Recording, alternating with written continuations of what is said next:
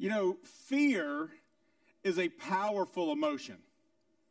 And it's one of those emotions we've all dealt with, right? Every single one of us have experienced some form of fear. We've all gone through fear. Maybe it's fear of the unknown. Maybe it's fear of loss, fear of pain, fear of death. I mean, over the last uh, year, we've been experiencing a lot of fear based on this pandemic that we've been going through. And a lot of people have been paralyzed by fear because what fear does to us is, is this powerful emotion that it does one of two things it either motivates us to act or fear paralyzes us. And today, in this story, as we continue the Gospel of Mark, we're going to see two examples of fear. And let me give you a little context of what's going on in this story. You see, this this is uh, after Jesus has been teaching, uh, a long day of teaching, which started in verse 1 of Mark chapter 4. Jesus gets to this end, end of this day, this exhausting day of teaching, and he's, he's tired. He's desiring to get away from the crowd, to get away from the people that have been crowding in on him. And so he tells his disciples, he goes, Guys, let's go to the other side of the lake, other side of the Sea of Galilee. And so they get in the boats and they head off uh, across the Sea of Galilee. Now, I don't know about you, but have you ever had one of those days where you're just totally exhausted and you get home and there is nothing like sitting down on the couch and just going, you ever been there? Well, that's what Jesus does. He gets in the boat, takes a deep breath, and rest. But the calm of that moment doesn't last very long.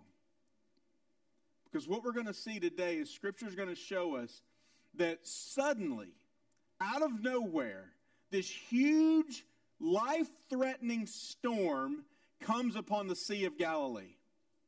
It's very similar to our lives, isn't it? Like life will be going on great. Life will be happening and things will be going perfect, and you're like, man, this life couldn't get better. And then what happens? Bam, just like that, a storm pops up could be your spouse coming to you and say, Listen, I'm done. I want a divorce. This is over. Could be a doctor walking in the room and diagnosing you with cancer or some other terminal illness. It could be the loss of a job that you've poured your life into over and over and over again, year after year, and all of a sudden it's gone. Could be the, the, the pain and suffering that we go through. It could be the fact that you, the, that you failed a test that you've studied for if you're a student and you've, and you've, you've worked hard and diligently and then all of a sudden you failed. It could be the loss of a, a breakup of a boyfriend or a girlfriend. I mean, we've all faced those storms, right? We've all had those moments where life seems to be going great and then all of a sudden this storm happens out of nowhere. Like, where did this come from? Like, things were going so great and now all of a sudden it's all gone. I've heard it said that there are three types of people. And there are three types of people in this room and three types of people that are watching online. Either right now you are go you are in the middle of a storm. Like life is pounding you right now. Or you've just come out of a storm. And you're you're like Jesus in that boat just going because you just came out of the storm. Or you're the third group and you're about to go into a storm. And the reality is, in life, storms are going to happen. Storms are coming. And the, the thing about this story is, this is an incredibly familiar story. And many of you, once we read it, you'll be like, oh, yeah, I've heard this story before. I know this story. I've, I've, I've heard this story taught before. Here's the, here's the reality of this story it is often one of the most misapplied and, and, and misunderstood stories in Scripture. Because here, here's what the story's not about this story is not about Jesus rescuing you from the storm. That's not what it's about at all. And it's not even about Jesus being with you in the storm. Although those two things are true. Jesus can rescue you, and Jesus is with you. Those things are true, but that's not what this story is about. This story, in order to understand this story, we have to go back to Mark chapter 1, verse 1. And the purpose of Mark writing this gospel, he says, This, this is why I'm writing this gospel, because it is the beginning of the gospel of Jesus Christ, the Son of God. The purpose, the reason Mark wrote the gospel is so that you and I and those reading it can know and understand who Jesus is. While it is true that Jesus can rescue, from the, rescue you from storms, while it is true that Jesus is with you in the midst of storms, the purpose of this story being in this gospel is so that you and I will understand and grasp who Jesus is. Because Jesus is God. He is sovereign. He is all powerful. He is the creator and the sustainer of the universe. And Mark is writing this and including this story in this gospel so that you and I can understand that, so that we can grasp it. It's very similar to what John said in his gospel. In John chapter 1, verse 1, John said this In the beginning was the Word. And that Word is Jesus. And he says, And the Word was with God, and the Word was God. That's what John says. And then he goes on to say in verse 2 He was in the beginning with God, and all things were made through him, and, with, and, and without him, anything made was not that was made. So basically saying, listen, Jesus was there at the beginning. He is, he is God, and everything that is created was created by Jesus. It also echoes, echoes what, what uh, Paul wrote in the, in, the, in the book of Colossians, in, beginning in chapter 1. He says this He, speaking of Jesus, is the image of the invisible God, the firstborn of all creation. For by him, by Jesus, all things were created in heaven and on earth, visible and invisible, whether thrones or dominions or rulers or authorities, all things were created through him and for him. And then verse 17, he says, And he, that is Jesus, is before all things, and in him all things hold together.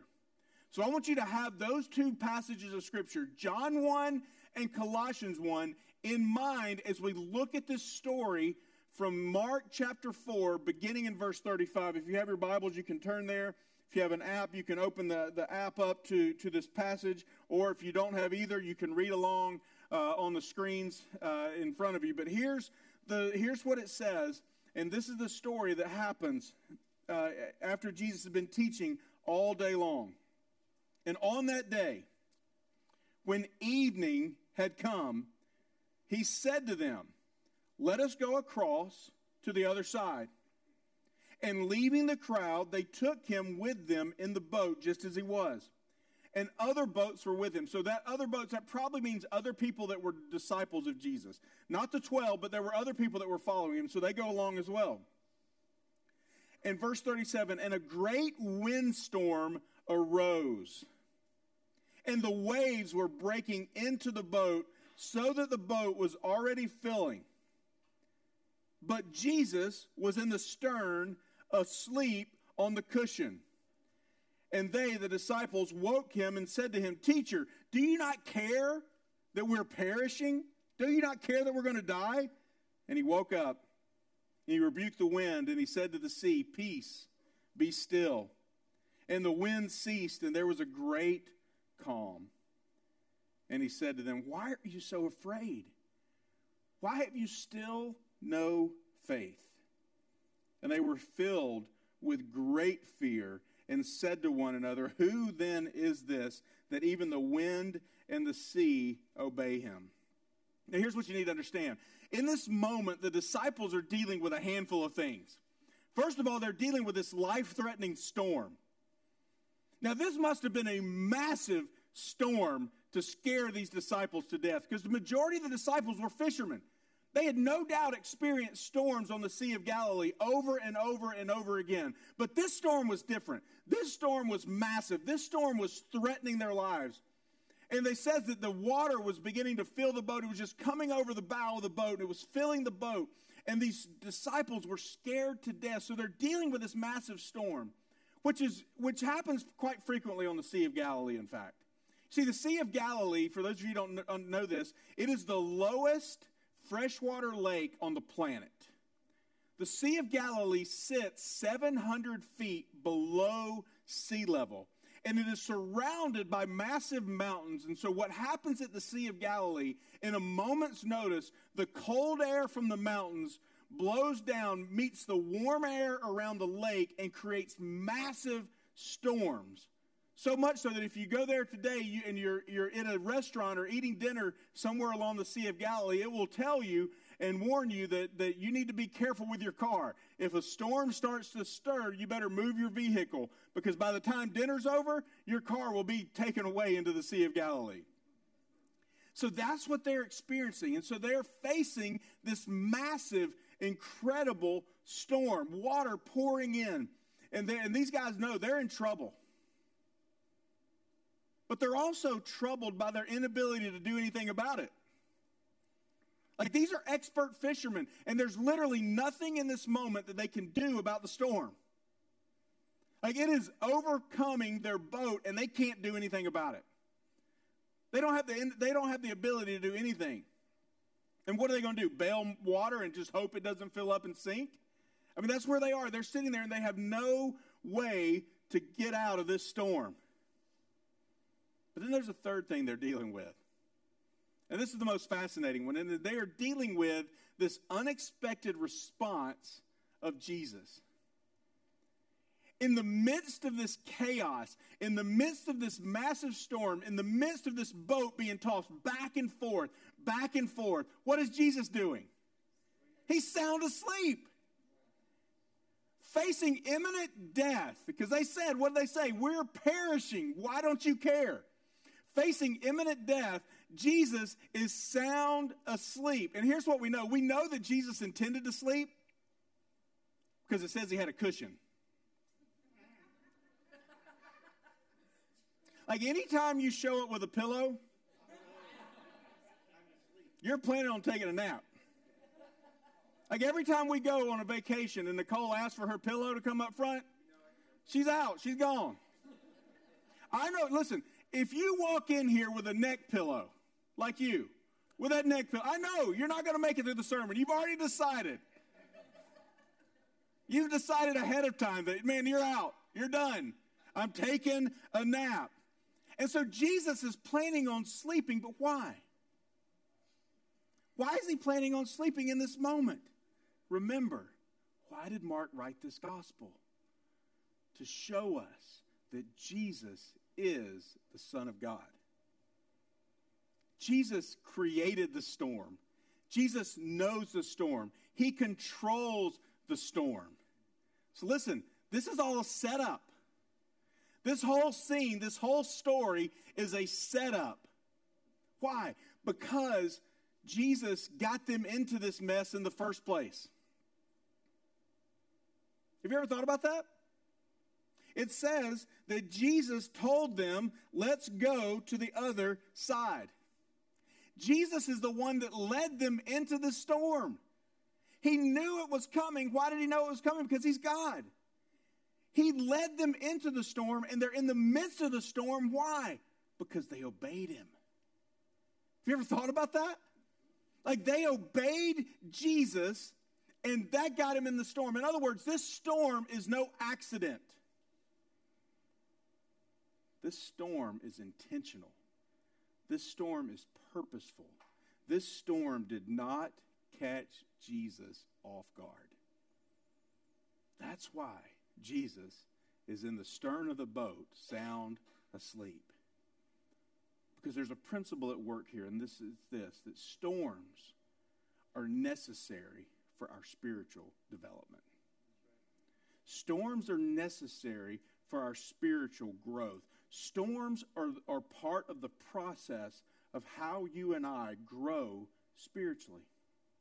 You see, without storms, without setbacks, without difficulties, without trials, you and I can never grow into who God wants us to be. It's impossible. We can't become who God wants us to be without failures, without difficulties, without trials, without storms. And so Jesus places these disciples in the midst of the storm. But here's the reality, and it's true of us the disciples can't see that. Like if you're in the middle of a storm right now, and I'm telling you, listen, God uses those storms for your spiritual growth, you're like, yeah, right, whatever. Like you've lost your mind, Eric. Like, I just want to get out of this storm. I don't want to learn anything from this storm. Just get me out. Well, that's where the disciples are. They're right in the middle of the same thing. They're in the middle of the storm and they have no way to get out. They don't know what to do. So, what do they do? They go up to Jesus and they start shaking the, shaking the pillow, like, Wake up! Wake up! And they say, Teacher, do you not even care? Do you not care that we are perishing? Do you not care that we are about to die? You ever been there? You're like, Jesus, I am overwhelmed. Why don't you intervene? Jesus, I'm drowning here. Why don't you throw a lifeline? Jesus, why don't you step in and do something about this storm that I'm facing? And we've all done that, right? We've all had those moments where we're just like, Jesus, do something. Wake up. That's what they do. Disciples like, Jesus, wake up. We're dying here. Why don't you intervene? And here's what I want you to understand I want you to understand that fear, that fear, like these disciples experienced, fear of, of them perishing in this storm is simply an interpretation of life. Fear and other emotions are how we interpret life. In this moment, the disciples are interpreting life through the lens of fear. And fear, in and of itself, as we're going to discover later on, is not necessarily a bad thing. It's simply an interpretation. So here's an equation for how we, we interpret situations in our lives, whether it's storms like the disciples find, our, find themselves in, whether it's storms you're going through right now, and any other situation that you and I find ourselves in, this is the equation for how we interpret life. And it goes like this we have the situation or the circumstances plus ourselves, and, that, and what that means is our, our ability or inability to control it plus God, who I believe God is, and what I believe He's doing, equals our interpretation. So the circumstances, the situation, plus ourselves, meaning our ability or inability to control it, plus our view of God, equals the interpretation of the situation, the interpretation of the circumstances. And depending on your equation, the results are going to be fear, worry, anxiety. The results are going to be hope, courage, or faith. All depending on that equation. And really, the, the, the, the crux of the equation is really about your view of God. For those of you who are familiar with algebra and can remember it back in high school, remember you always had to solve for x? You remember that? Like algebra, you just solve for x. You always got to solve for x. Well, what is x in this equation? It's your view of God. It's your view of God. Why? Because the situation you're in, you know the situation. That's a known. Your ability to control the situation or not control the situation is a known. How you're feeling in that moment and what you're interpreting it to be is a known. You're either facing fear, worry, anxiety, courage, hope, or faith, or a list of other things, other emotions, other things. So the X factor in this equation is how you view God. And your view of Him in those moments, in, our, in those circumstances of life, will determine how we interpret what we're going through. So, this moment in the boat reveals more about the hearts of the disciples than it does about the heart of the Messiah. This moment and what these disciples are going through reveals more about them than it does about God, about Jesus. Why? Because their, their view of God, that X is what determined their fear. So, what do you do in the storms? When you face storms in life, how do you interpret them? You know the situation. You know your ability or inability to control it. You know what you're feeling right now. So, what is that? What is, or your view of God? What is that view of God? And some of us in this room and watching online, it may not be panic like the disciples are experiencing right now. But if you were honest, you might admit that you worry a whole lot more than a follower of Jesus should ever worry. Or perhaps you're one of those people that are constantly playing what if games. Anybody do that? Like what if this happens or what if that happens or what if what if it goes this way or what if it goes that way? And you're constantly playing those what if trying to figure out, trying to find peace somehow in trying to determine what could happen. Or perhaps maybe for you that that that interpretation is doubt. You begin to doubt the goodness of God which shows, which gives you a view of how you view God. Because when things don't work out how you think they should, you begin to doubt Him. Or maybe you're one that's just constantly anxious. I mean, you're living your life on pins and needles, just wondering what may or may not happen around the corner. And we all interpret life in one way or the other. And it's all based on how we view God, which is why this story is so important that we grasp and understand who Jesus is and that Jesus is God. What I find fascinating in this story is Jesus' response to their question.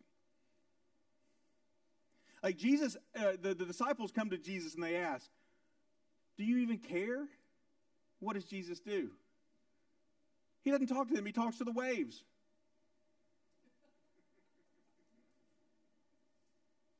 And what, what is amazing to me, he doesn't tell them, listen, guys, hey, everything's going to be okay. It's not in that passage. It's not in that story. He doesn't say, guys, just calm down.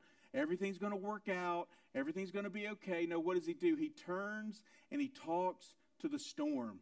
He turns to the thing that is creating chaos in their world. He turns to the, to the storm, the chaos that is threatening to, uh, to engulf them. And Jesus talks to the storm and he rebukes the wind and he commands the storm, Peace, be still. And it does. He says, Peace, be still. And then the wind ceased, and there was a great calm. Here's what's amazing. Not only did the wind stop when he commanded them, but the waves stopped as well. Like, what happens when you're up at the lake and there's a big windstorm that comes through? The waves get choppy, but the waves don't stop when the wind stops, right? The waves continue long past the wind stopping. But in this moment, when Jesus commands the storm to stop, all of it stops. The wind and the waves all immediately cease. And it happens all at once in the moment that Jesus speaks to the storm. Then I love what he does next. He turns to the disciples. So he's addressed the storm. Now he's going to turn to the disciples. He goes, Guys, why are you so afraid? Why are you so scared? Do you, why, why you still have no faith? And notice the disciples' response. Notice what they say. Or notice what the scripture says. They don't say anything, they're, they're actually silent. But it says this that they were filled with great fear. They were filled with great. So before Jesus rescued them, they were, they were afraid. They had fear. After Jesus rescues them, after he calms the storm, now they've got great fear. They're more afraid of the rescue than they were of the storm.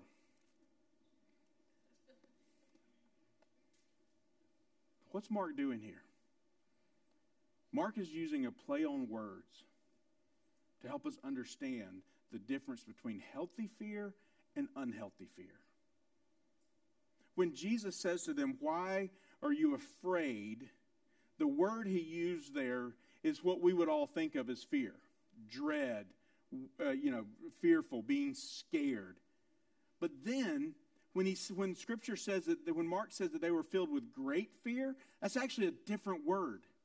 It's a different word, and that word means reverence respect, awe.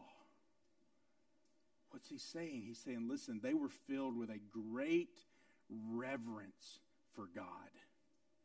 They were filled with a great awe of Jesus. That's what he's pointing out. He's saying, listen, their fear has changed from fear of their circumstances to this great reverence of Jesus and who he is.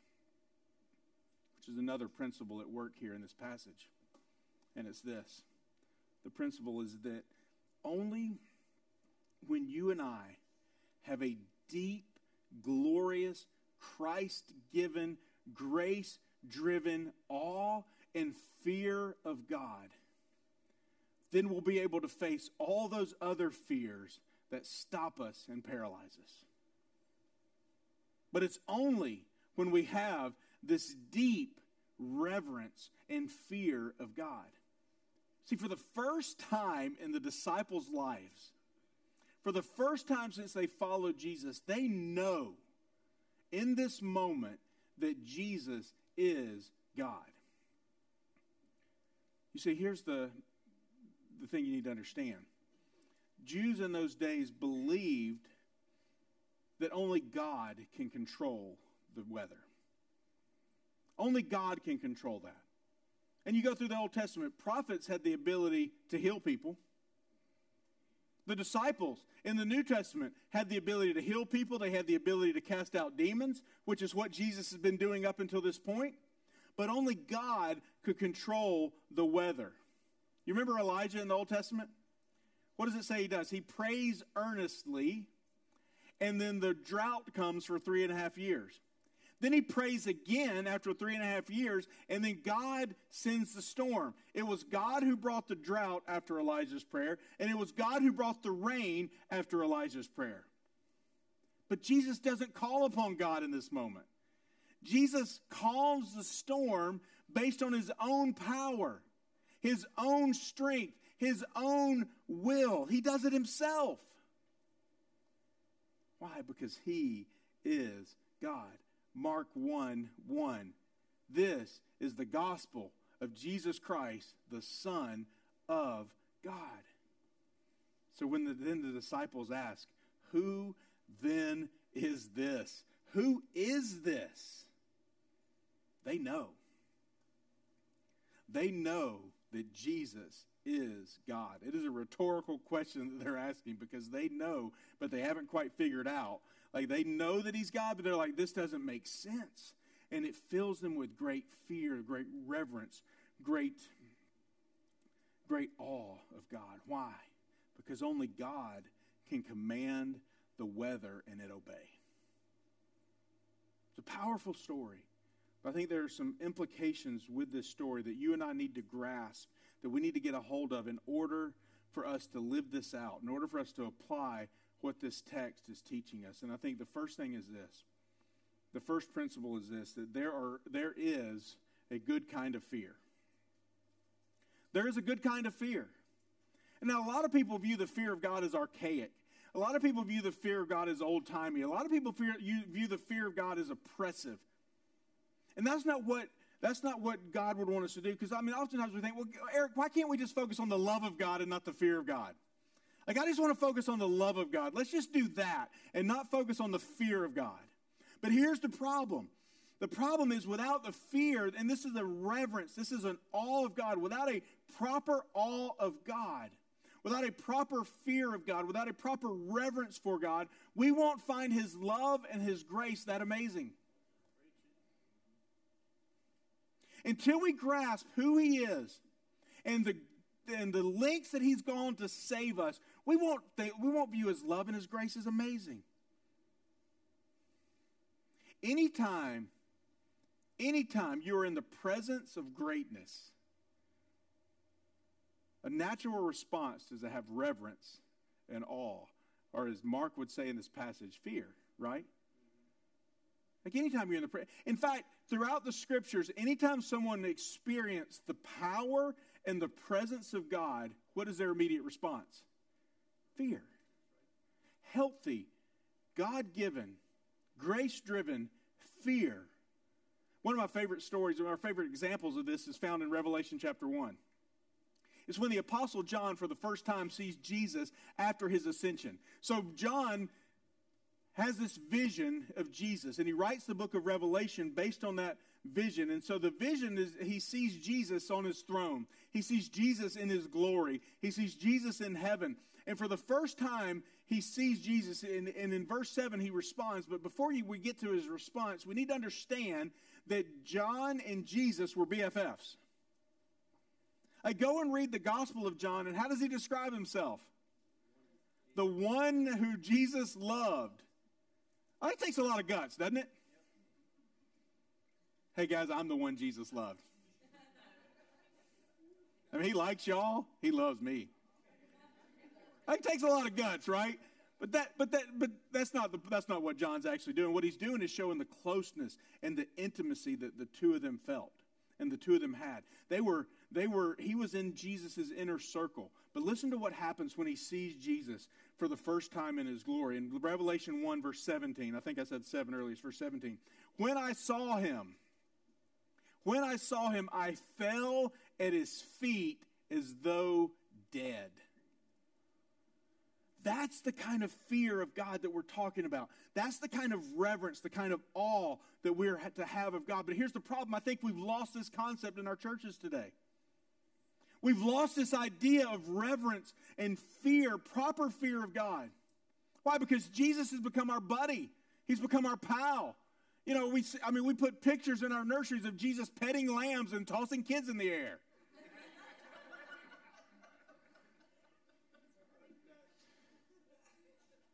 And we've lost this sense of reverence. We sing these sentimental songs about being in the presence of God. Jesus. Jesus, if I could just be in your presence. And you listen to Christian radio and you could, rep- you could change Jeff to Jesus and the song wouldn't change.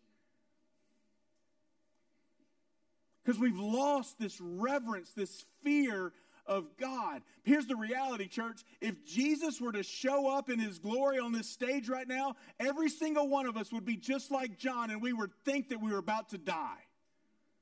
And that wouldn't help church attendance at all.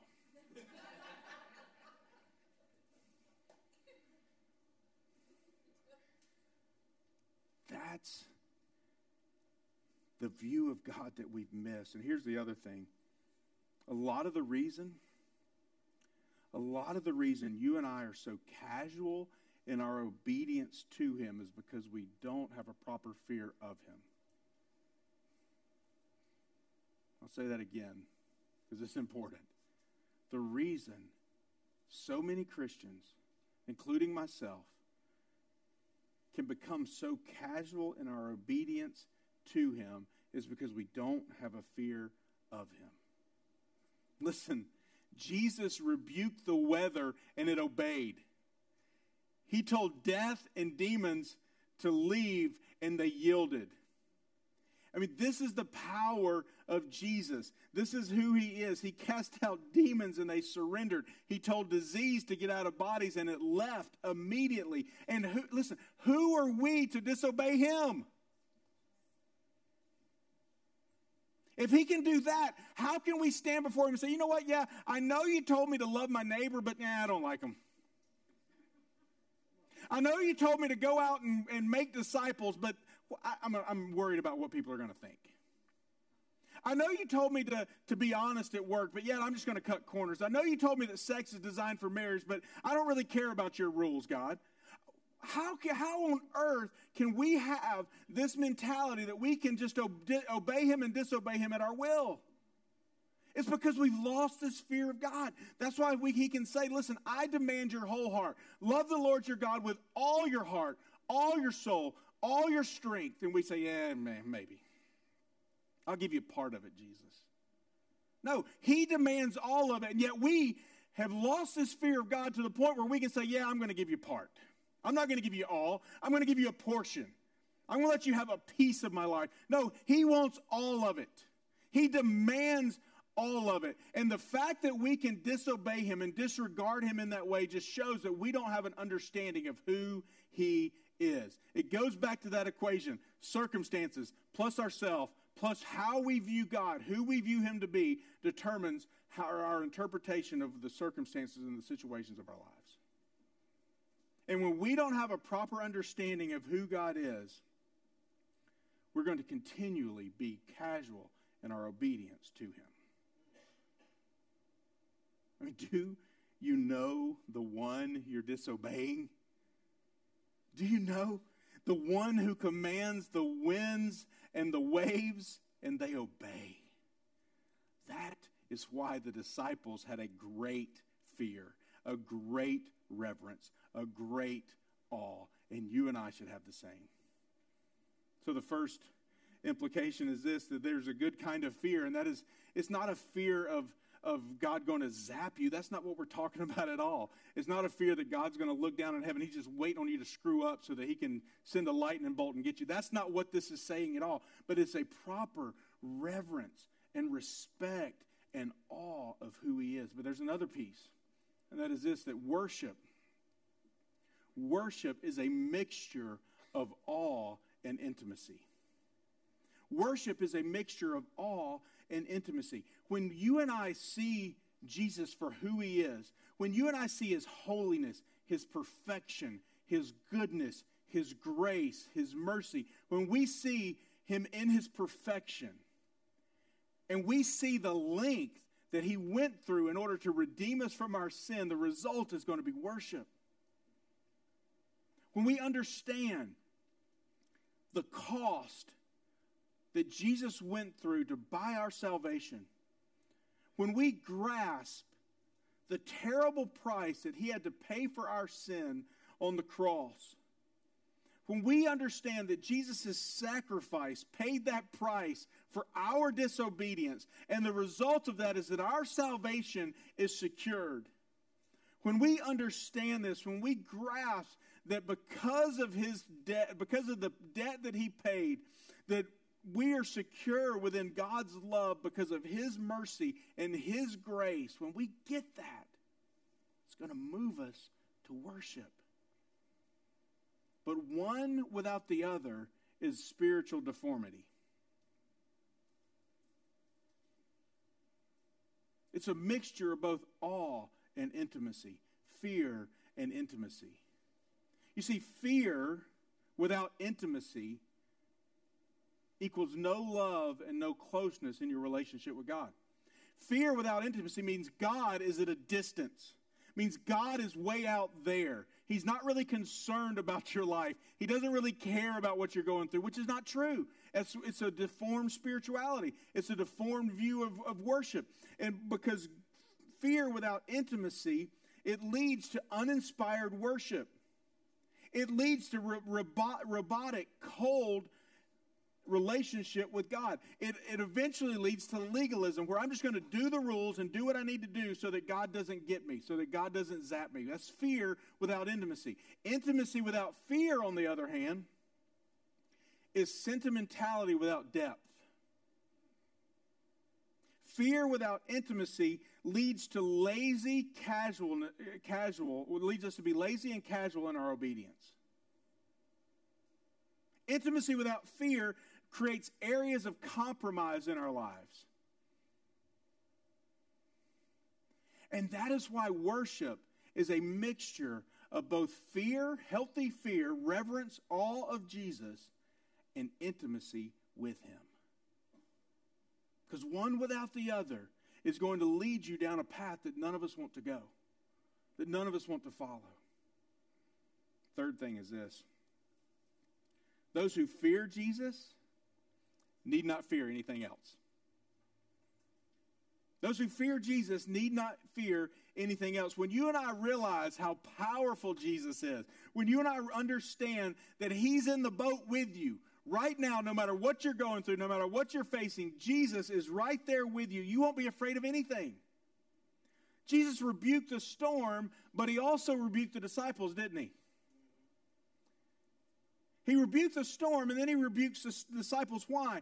Because worry and fear in our lives comes from forgetting the power of Jesus over the storm and the and doubting the commitment of Jesus to us in the storm. That's what happens. And here's what, here's what I want you to understand. In whatever storm you're going through, Jesus is always going to do one of two things. He's going to show off his power.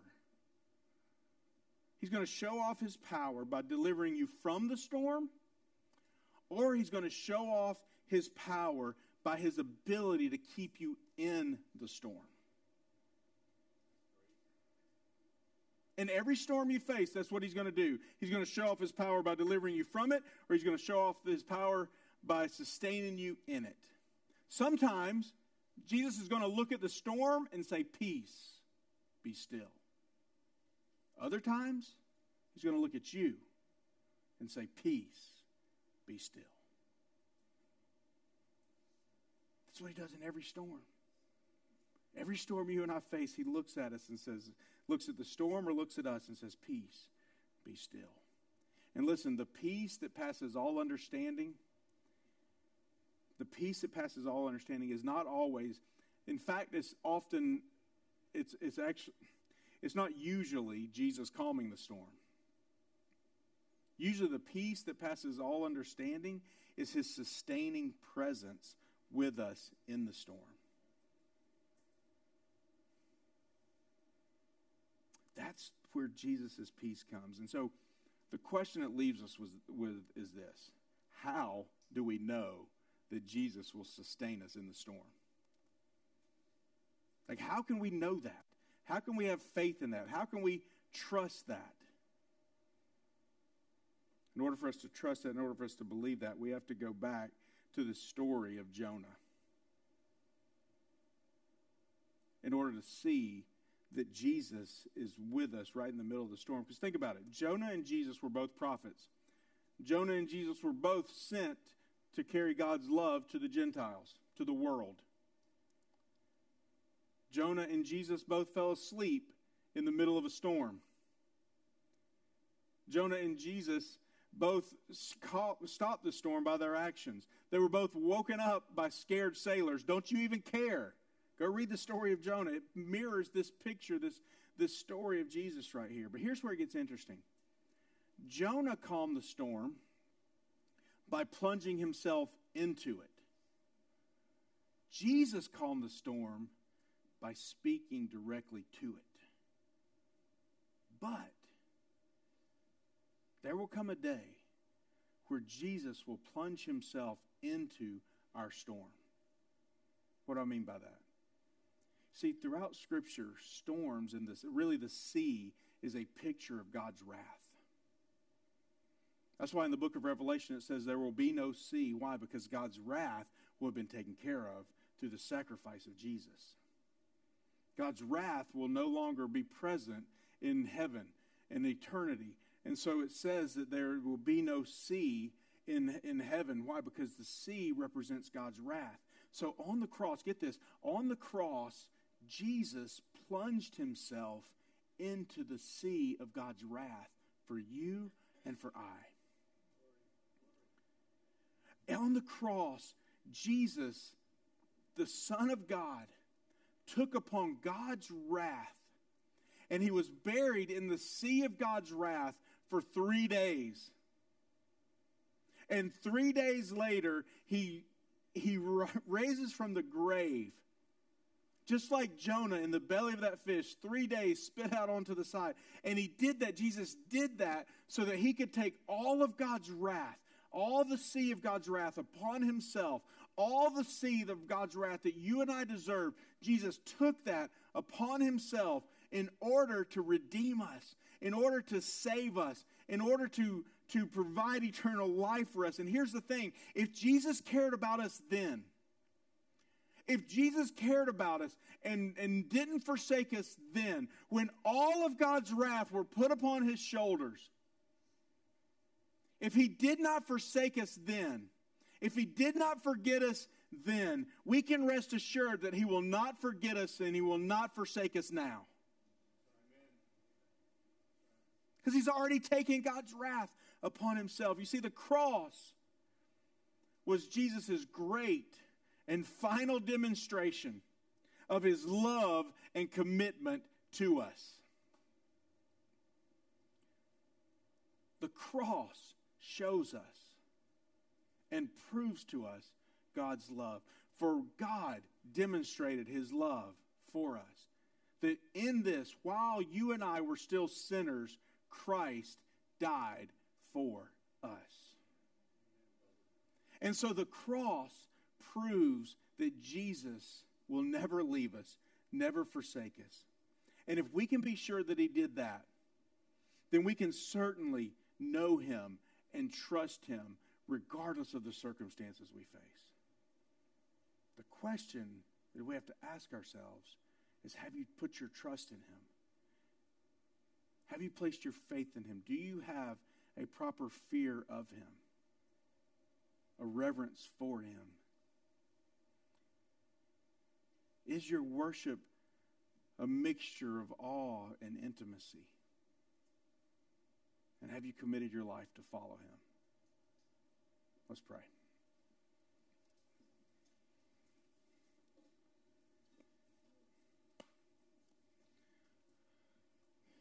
So, Father, I pray this morning that if anyone is here and they've never placed their faith and trust in, in Jesus Christ, Lord, I pray that today would be the day. And Lord, that they would see for the first time this immense love that you have for us. That you were willing to take upon yourself the wrath of God. That you plunged yourself into that sea on our behalf. There's nothing that we can do to earn salvation. There's nothing that we can do to, to earn your grace. You offer it freely, and you did that because of your immense love for us. And Lord, I pray that today, that anyone here, whether they're in this room or online, that have never placed their trust and faith in you, that today would be the day that they say, you know what, Jesus, I believe. I believe that your sacrifice on the cross paid the penalty for my sin. And I commit my life to follow you. And if that's your desire this morning, my prayer for you is that you would talk to the person that invited you, or you would talk to one of us at the end of the service and just express your love and, and gratitude for Jesus. And so, Father, for those of us that are your followers, that, that do know you, Lord, I pray that our worship of you would be this mixture of awe and intimacy. That we would have this deep and reverent fear of you for who you are. We would no longer be casual in our obedience, but we would follow you wholeheartedly and that we would have this intimacy with you, knowing that you did it all for us because you desire a relationship with us. And it is through the cross, Jesus, that you made peace with God on our behalf so that we can know you. We can be intimate with you, that we can have fellowship with you. Jesus, never, let us never lose sight. Let us never take that for granted. And we thank you for it. In Jesus' name, amen.